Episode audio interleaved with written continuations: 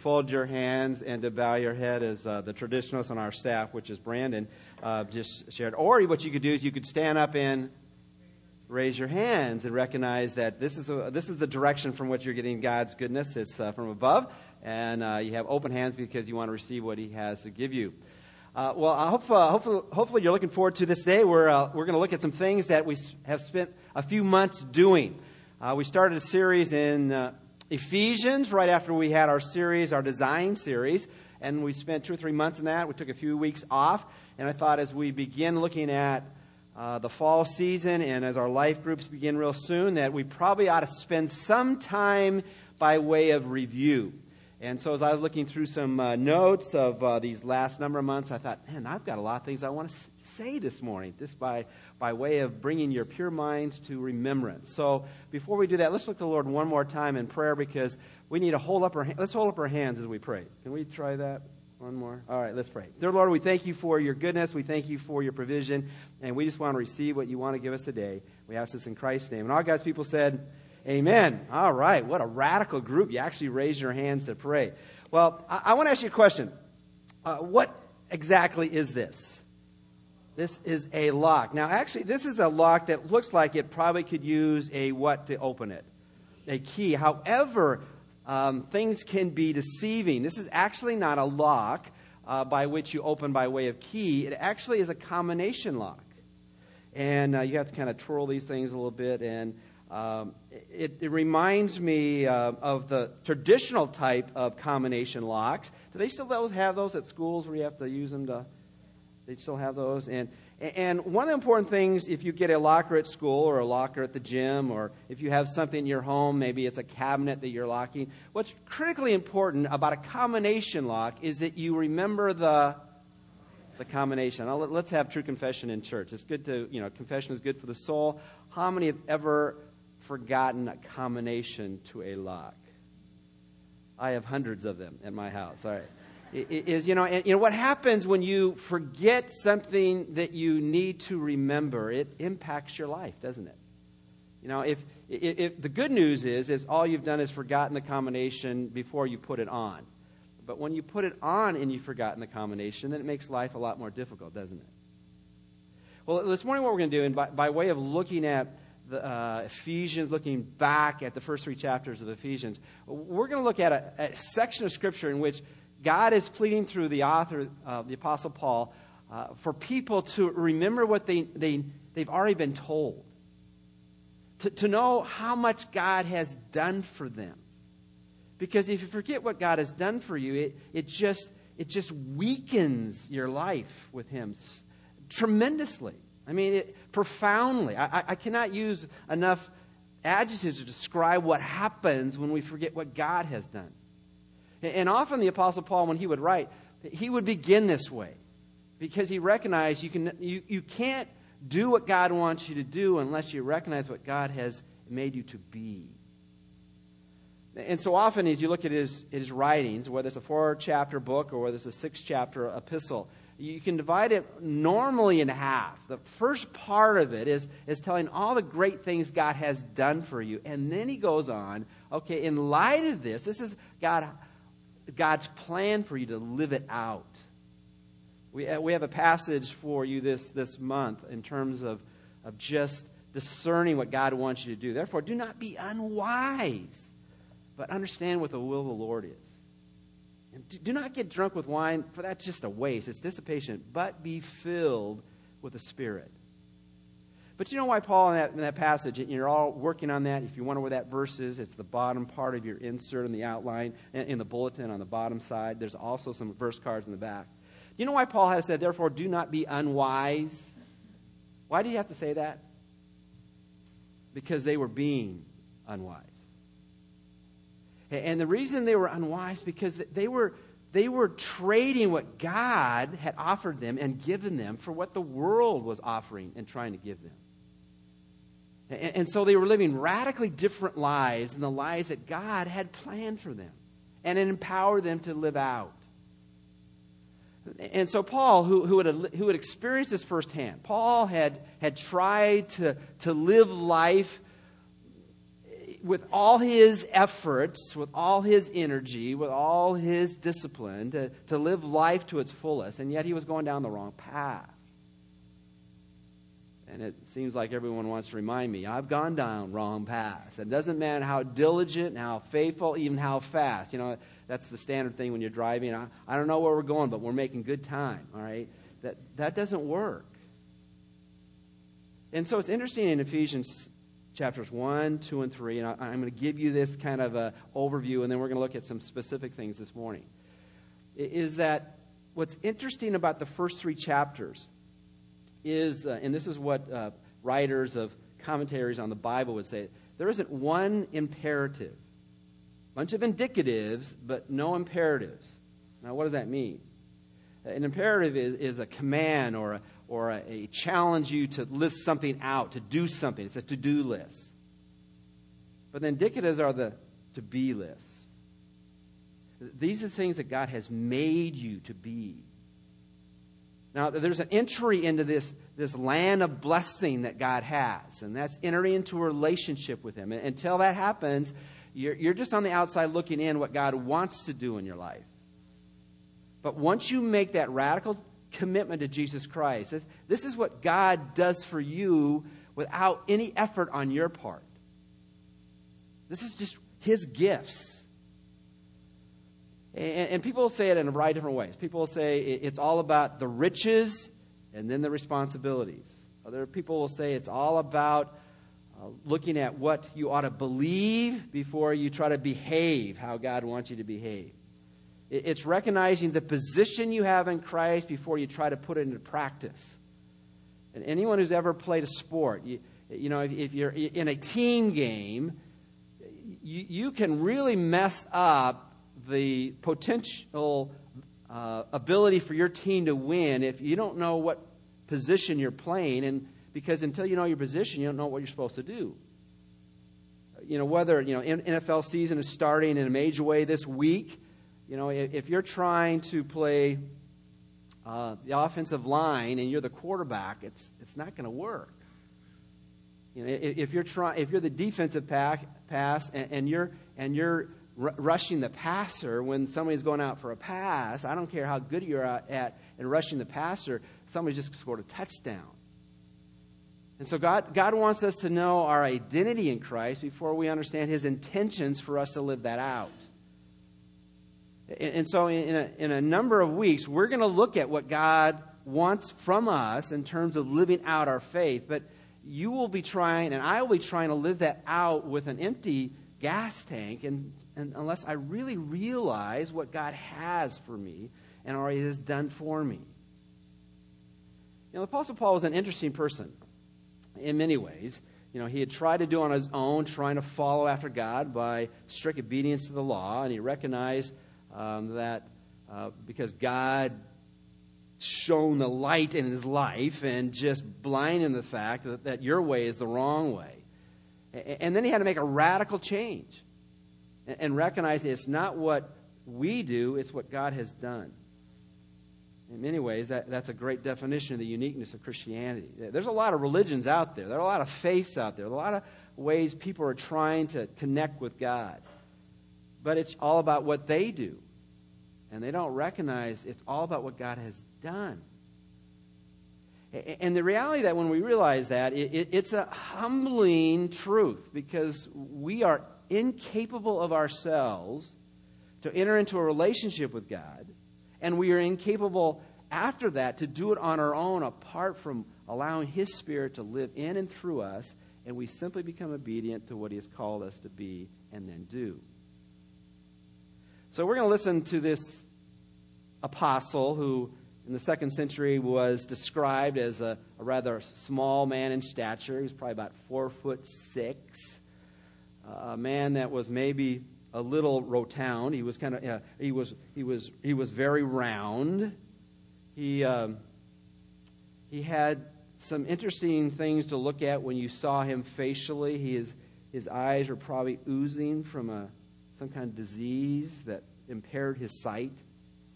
Much as what we read in the scriptures were probably recorded by a secretary as he would recite it in rapid fashion. Uh, they say he was probably bow legged, you know, maybe from all the things he had to do in terms of traveling from one place to the next. Oh, and by the way, depending upon how, many, how much clothes he had on the time you saw him, he was, he was covered with scars. The scars because he was obedient to Christ and the persecution that he received on behalf of, of God's people to get the message out. But in the midst of all that, he saw himself as, as rich, as, as blessed beyond imagination.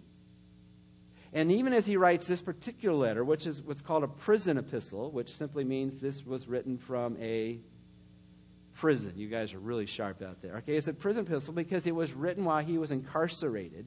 His, his freedoms were restricted, and yet he was just filled with life.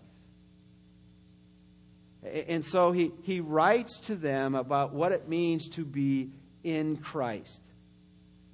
In fact, depending on how you, how you count, that phrase in Christ or a synonym for that is used 35 times, mostly in the first three chapters. And then the last three chapters, chapters 4, 5, and 6, there are, there are 35 commands or 35 imperatives, 35 things we're supposed to do after we understand who we are uh, what we were meant to be.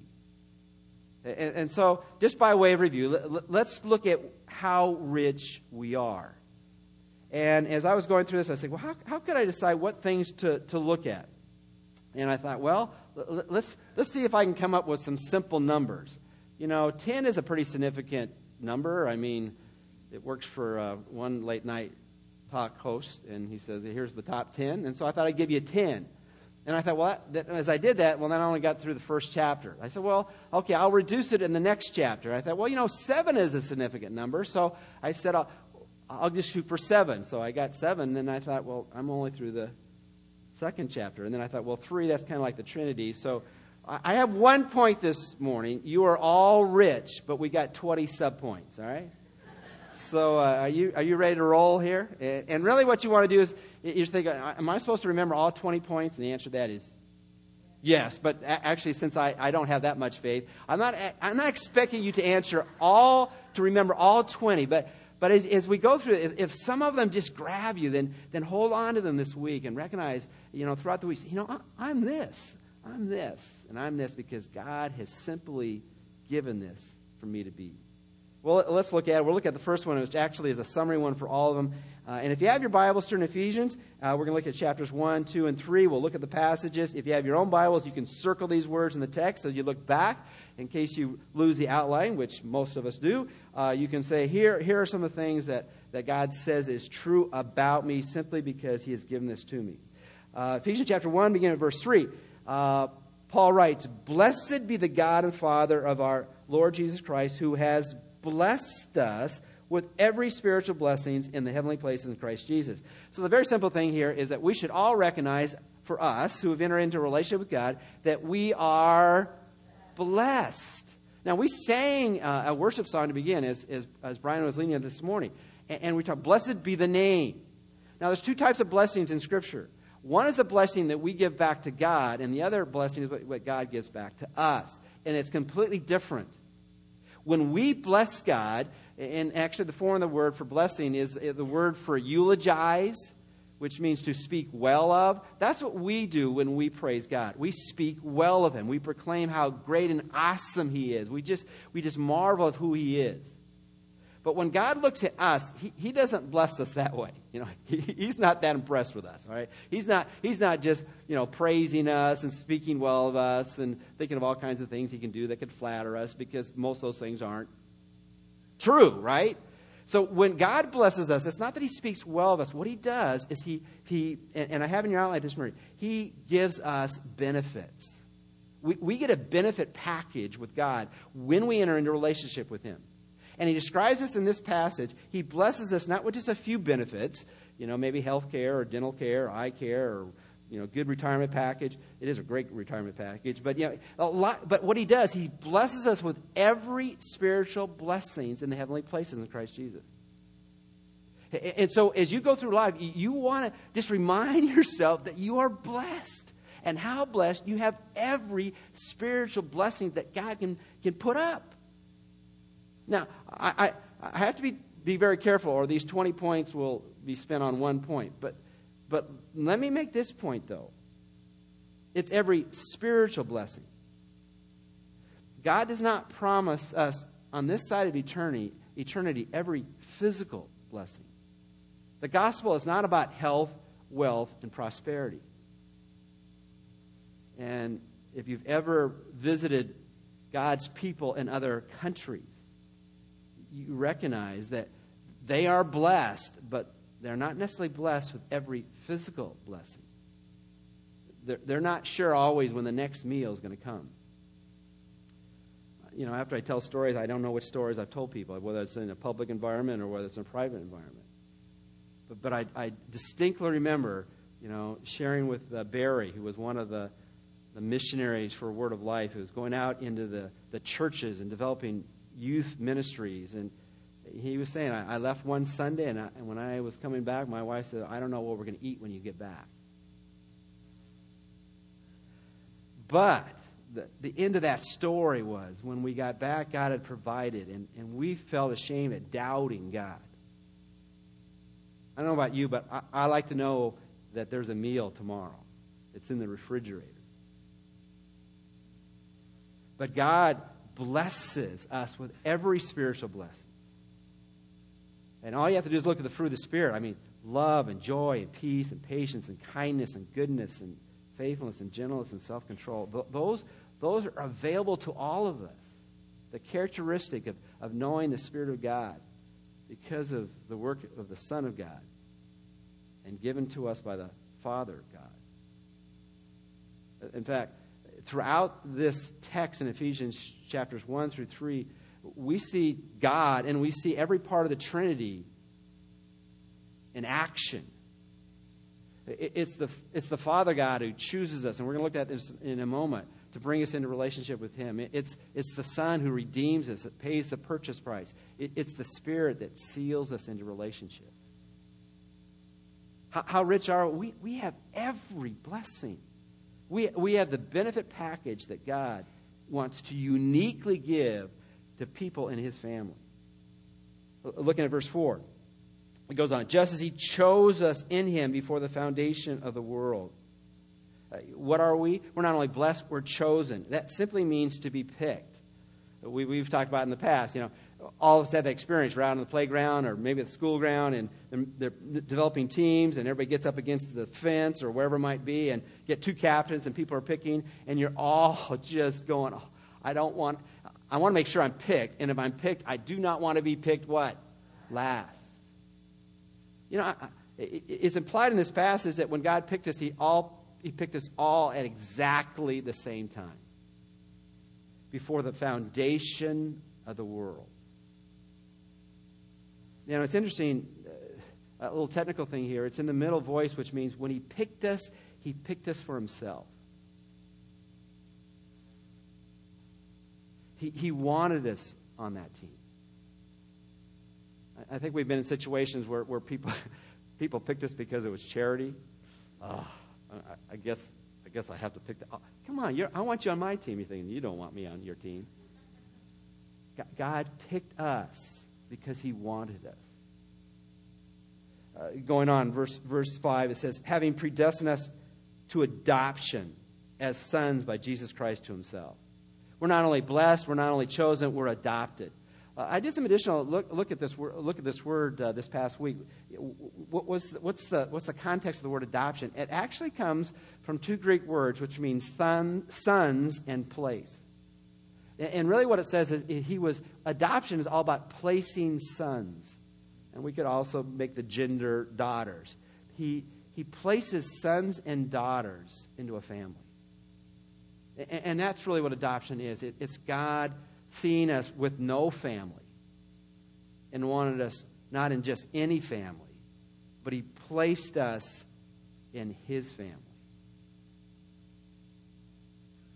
You know, moving right on, look, looking at, at, at verse uh, 7. It goes on, In him we have redemption through his blood. We've been blessed, we've been chosen, we've been adopted, we've been redeemed. Now, it, we don't use that word redeemed very much. Some of you come from a time where they used to have, uh, uh, you know, these, these little cards that you could go in and get prizes with or purchase certain things with green stamps and blue stamps and things like that. You would redeem something because you had purchased something. And there, there are different ways where even still today we do that. But, but the idea is that when you get something, there has to be some kind of payment. And when, when God brought us back into relationship with Him, there was, a, there was a price that had to be paid. And that price that was paid, the ransom that was paid for our lives, was the blood of Jesus Christ. Now, how much, how, how much do we know somebody really cares about us? It's always demonstrated in, in some way. Well, the God, announced, the God announces to a very plain, but God demonstrates his own love towards us in that while we were yet sinners, Christ, what? Died for us. I think all of us have a variety of relationships. You know, some are people we've just met for the very first time. Some people they're acquaintances. Some some people uh, we would call them friends, and then some of us would be BFF, best friends forever. Okay, um, y- y- what does that mean? Y- there, there are certain people in your life that you know that they would do anything. You don't even have to think twice. Can I can I call them up in the middle of the night because uh, I'm I'm desperate.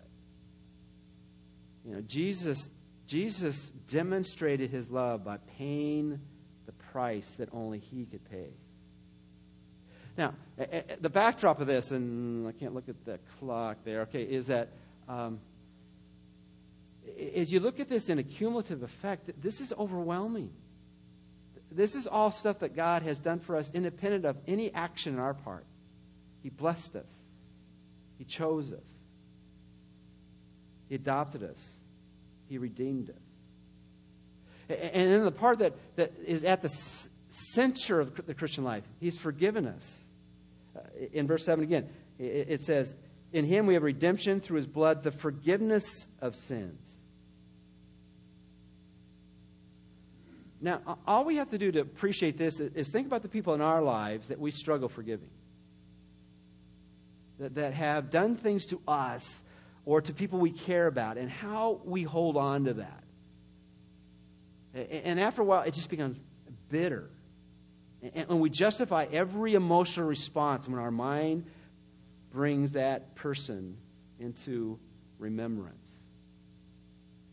And then we need to recognize that when, when God forgives us, what, what he does is he sends away. That's really what the word means. It means to send away, it means to cancel the debt. And no longer, it's almost an accounting term. No longer are the things that we have done that have broken the heart of God are left in our account. The, the debt has been paid and it's been paid fully. And, and, and, every tense that we can think of applies to that. Our, our sins of the past have been forgiven. The sins that we are possibly involved in right now that still breaks the heart of God, and the, and the sins of the future all of it has been paid because of the sufficiency of what Jesus did on the cross. My, my, my favorite word of the last words of Jesus is, is when Jesus says, It is finished. It's one, it is one Greek word, tetelestai. It has been paid in full. So, as we think about how rich we are, as we enter into a new fall season, as we look at whatever God has for us in the days to come, and we are a blessed people. We are, we are blessed with every spiritual blessing. We are chosen, we are adopted, we're redeemed, we're forgiven. It goes on in verse 11, uh, down a little bit further in the chapter, and it says, In him we have obtained an inheritance. God has given an inheritance. And, and interesting, I, I, I kind of did a little bit more study this this past week on this word as well. It comes from a couple Greek words. One word means a lot, and the other is to possess. And, and really, what it talks about in inheritance is to possess a lot. Now, it's talking about what's going to happen in, in the future. You have, a, you have a present assurance of that. But, you know, some of us, when we're thinking about what, what's our inheritance going to be, you know, we might think, I don't, I don't know if I've got any rich uncles. I don't know. I don't know who is going to leave me what. And others might be saying, I, I, there are some family members. I, I, can, I can expect that there's going to be some, some um, provision left for me.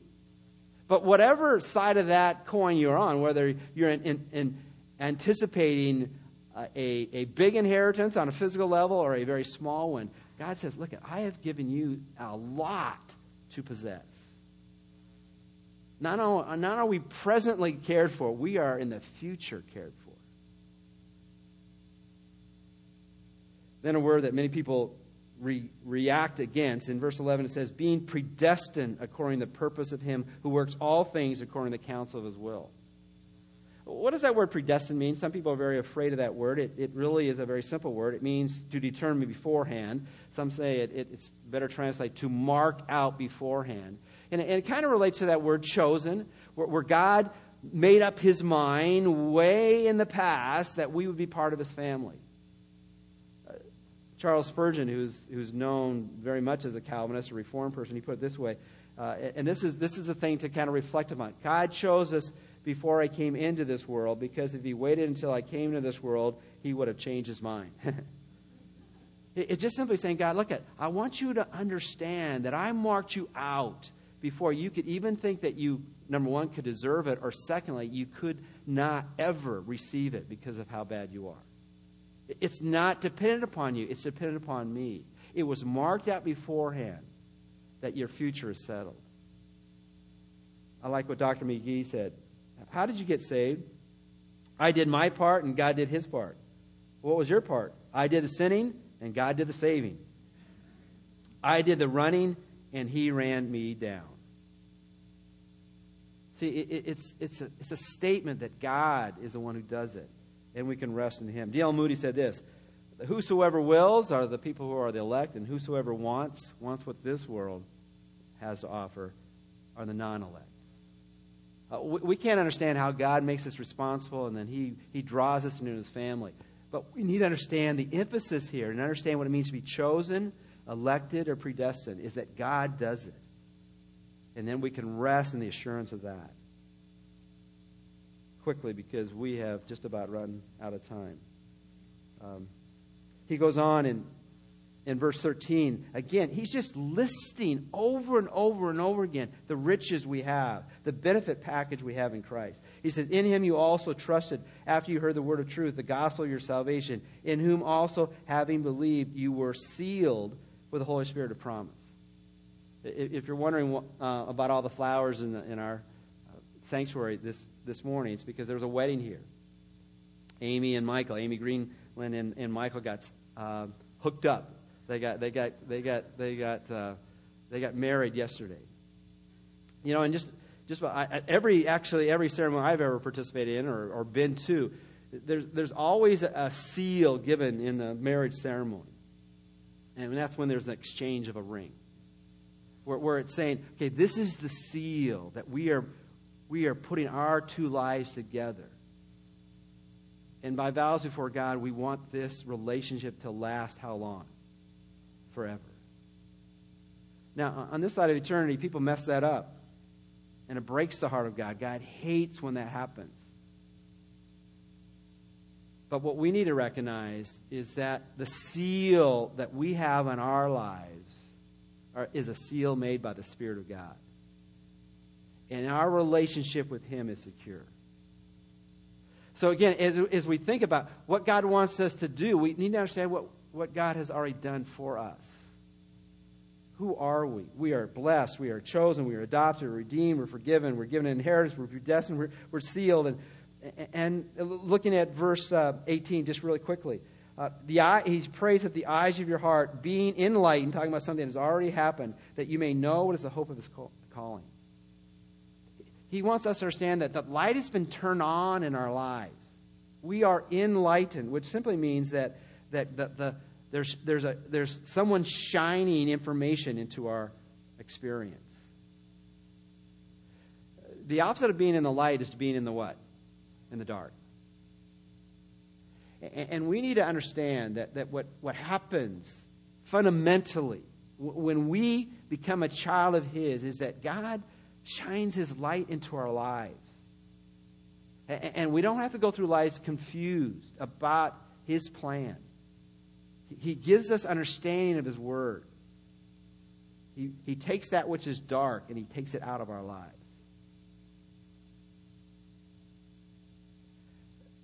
And then this, in that same prayer, he, uh, this is a prayer that Paul is praying, some of what God has already done and what he, he wants them to experience. In verse 19, he says, and, and that you might understand what is the exceeding greatness of his power toward us who believe.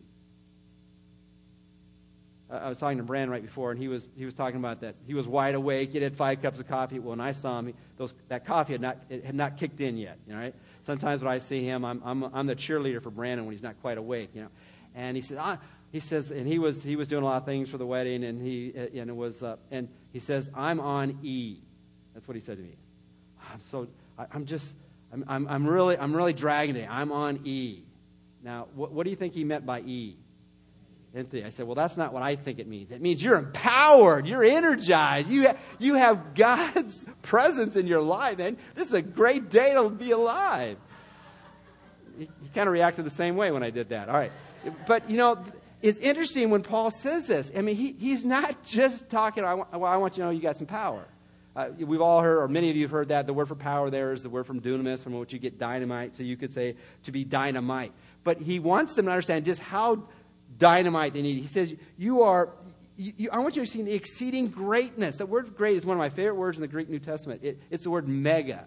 And for those who are Transformers fans, it's Megatron. I mean, it's, you need to understand just how big this power is. But, but if you go through life thinking, I, I don't have anything going for me, I, I don't have any strength, I don't have any energy, I don't have anything that I can tap into, then you're going to be tired all the time. Now, we do get physically tired. We, we wear out. I had, I've had some experience with that. But, but we need to understand there is a resource beyond what we can, we can sense um, in a physical way. There's a power that God wants us to tap into that's not only powerful, it's exceedingly powerful. It's not only exceedingly powerful, it's, it's, it's a mega power. And, and there are going to be some challenges for all of this this year uh, some uniquely to individuals here, and some maybe corporately for us. But we, as we go through life, we need to recognize that we don't go alone, that we, we are blessed, we are chosen, we're adopted, we're redeemed, we're forgiven, we're, sealed, we're enlightened, we're empowered. Well, that's chapter one. Now, we got five minutes to go through chapters two and three. Well, again, uh, there is one point this morning. The, the, this, for, for God's people, we are rich. We are, we are blessed. We are given everything that we need to, to live out the life He has called us to live, that, that we might shine, that people might recognize that, that God is alive and well, and He's living in the hearts of His people. Well, Paul uh, goes on in chapter 2, and he, he, he, he does give the other side of it. He, describes us BC, before Christ, that we're, we're, we're actually dead spiritually. And not only dead, that our, our lifestyle is a lifestyle of disobedience. And if we don't understand completely how disobedient you are, he says, well, really, if I were to describe you in, in really clear terms, you're depraved. And so sometimes when you're surprised by what other people do, and then maybe you're surprised about what you do or what happens sometimes in your thought life, or some of the things that you really want to go toward, uh, just recognize that that's, that's, the, that's the human condition. That, that we came into this world dead spiritually. We, we, we came in this world disobedient to God's clear commands. We, we, live a depraved life because we're controlled by our own desires. And the Bible says the, the ultimate destination for that is damnation. That we are doomed if we, are, we go through this life on our own. And, and there's only one answer for this and then again, he talks about what God does. And really quickly, in verse in verse uh, in verse four, he says, uh, "I want you to understand, for God, who is rich in mercy, because of His great love with which He loved us." As we go through life, we need to recognize that that the answer to our sense of loneliness is that there's one who loves us and loves us deeply. And I'll, I'll resist the temptation to talk about that more. He, he goes on then in, in verse um, in verse 5, and says, Even when we were dead in trespasses, trans, our trespasses. He made us alive together with Christ. And so we need to recognize that we are loved, and because of that great love, God reached down and He made us alive. Now, why did He make us alive? Because we were dead. And maybe you've had experiences where people have had to actually administrate uh, CPR. We're, we're, bringing people back to almost from total uh, the death experience. But when God brings us back to life, it, uh, or brings us out of death, it, it lasts beyond whatever extended physical life that person might be given who is brought back because of resuscitation. In fact, that's the idea here. Not only does he bring us back to life, the old, old language, we are quickened. It says we are raised up with him in verse 6. He said, verse 6, and raised us up together and made us sit together in heavenly places in Christ Jesus. This, this place that we live in is not our home. And when we get overly discouraged about what happens in this life, and, and there are some things, and I think it's all right to talk about and discuss, but let's not be preoccupied with all the things that go wrong in this life. This is, this is not our final destination in terms of what happens in this world. And when we live only from this world, we don't recognize we've been raised up to a new place, a new location, the heavenlies. Verse 8, that, that very familiar passage, that we are saved by God's grace through faith. We are saved, which simply means we are delivered from danger. And that danger is a real danger that will last for eternity. In verse 10, it says, uh, a great passage. We spent eight weeks on our design series. For we are his workmanship, creating Christ Jesus for good works, which God prepared beforehand that we should walk in them. We are a prepared people. And we need to recognize that too. Sometimes we, we, we look at all the things we are incapable of doing, that we're not ready for. But really, what it means to be prepared is that we are made ready. Ready for what? To do whatever God wants us to do. Well, What does God want us to do? Paul's saying, just wait a little bit longer. I'll tell you in chapters 4 through 6. But I want you to understand now that you are ready, equipped to do whatever God wants you to do. He goes on in verse 16, and we are rushing through this. He says that we are reconciled and what does that mean? It means to, be cha- it, to have a relationship changed. And, and, the intensity of that word actually means to be changed completely. Have you, ever uh, had a conflict with somebody? Have you ever had something between you and other? It just breaks down communication, breaks down the friendship, breaks down even the desire even to spend any time with that person? well, the, he, he, uses the image of the, the Jews and the, and the Gentiles. He said, Look, I, I, want you to understand, I've broken down all the walls, and the relationship has been changed, not just partially, but completely. And if that can happen in that, can, can you imagine the whole Middle East issue being changed immediately? That, that's, that's what God can do and will eventually do. And there will be a judging hand upon that. But when God wants to reconcile people, he can reconcile them completely. And then he talks about in verse, verse 22 that we are, we, are, we are called to be a dwelling place of God. Now, there, there's so many images in, in, the, in these chapters in the book of Ephesians that are just overwhelming. Just think about that, that, that idea that God wants us to be the dwelling place of God. We all can picture what it was happening in the Old Testament where there was the tabernacle, and then there was the temple, and there was even the city of Jerusalem was a place in which God's people uh, came to, to celebrate God on, on big holy days. And God says, I, I want you to understand that the temple that I live within is not a temple made by hand. That you are, you are the vessel by which I relate and commune and connect in a personal way. And our challenge then is to live our lives in such a way that, that God not only dwells there, but he, he feels at home. And in many ways, as you look at these statements of blessing, that they all have implications, don't they? If that be true, then, then live like it. In chapter 3, we won't look at the passages, but basically, he also talks that you have been informed there, there, is this, there is this sense of, uh, of power when, when you know something somebody else doesn't know. Don't you feel that sometimes? Uh, yeah, I'm, I'm in the know. You, I know you're not in the know, but that's because you're not as important as I am. That's the reason I'm in the know. Is that, is that he, he talks about in chapter 3, I, I want you to understand that I, have made this known to you, this mystery that was found in Christ.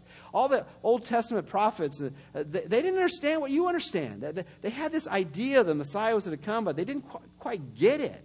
But I want you to know, you now know this. You understand that the Messiah is, is not just a representative from God, he's fully God. And he's done miraculous things in people's lives. I, want you to understand that you have been purposed. And this is the passage I'd like to talk about because it talks about the church. The, the purpose of the church is to live their li- our lives together in such a way that people can see the wisdom of God displayed. Uh, more than anything else, we ought to be people who are not unwise but wise, living life like it was supposed to be lived. He says that's what the church is all about to manifest Himself, not only in individuals, but in a collection of people. And I will read this last verse in verse 13. He, he, just as he leads himself to a prayer, he says, Therefore I ask that you do not lose heart at my tribulations for you, which is your glory. And really, he prays for them and asks God for that which he knows God will do. So I don't want you to be discouraged. I don't want you to lose heart. I, don't want you to feel like that you have nothing left to give. I don't want you to stop. I don't want you to, to be faint hearted. Why? Because you have that which you need to be courageous in life, to be what God wants you to be, and then do what God wants to do because you don't have to live life with no sense of God's presence and the courage that only He can give. I, I close with this story. You know, John D. Rockefeller, as, as I've read, was the, uh, the first billionaire that ever counted his coins to come up to that financial status. In fact, in some ways, people said that John D. Rockefeller, uh, if, if he had if John D. Rockefeller was, was living today with the same amount he had in that day, he would, he, would, he would be number one on the Forbes list of rich men in this world. But, but for much of his life, after he uh, obtained great success, what he had did little for him. They say often what he would eat at night was simply crackers and milk and maybe a little cheese, and that was it. It's because his stomach was so filled with anxiety and worry about handling whatever he had that he, that he couldn't use what he had. And, and it said of him that in many ways his life didn't take on a whole other perspective until he took what he had and, and started giving it away. You see, that's what it is for us with the riches we have in Christ. If somehow we think that the whole idea is just to hoard it for our own experience, then we, we've missed it. The, the phrase, blessed to be a blessing, is, is a cliche, but it's so true. And, and so, as Paul you know, pleads with these who are on this heavenly cruise ship, but thinking the food is not included in the price, I, I, I, want you to enjoy all that I've given you, and then, and then I want you to share it with others. We're going to be looking at Paul's powerful prayers. He concludes the section on just talking about the blessings of God next week. But as we move from riches, he's going to spend three chapters talking about the responsibilities of God's people to live out the life he's calling to live. Let's pray. Well, help us not to forget the combination to the Christian life. What we don't know or what we forget to remember, what we choose not to use in our lives, makes what we have effectively useless. Father, there might be someone here this morning that still is on the outside looking in and and, and what they need to simply realize today is that, is that Jesus is truly the Savior for this world. And He's the only one that can, take a life that is so marred by its own sin and forgive it. Well, help us to be people who, who know what you have done and then live it out for your sake and for your glory. And we praise in Christ's name. Amen.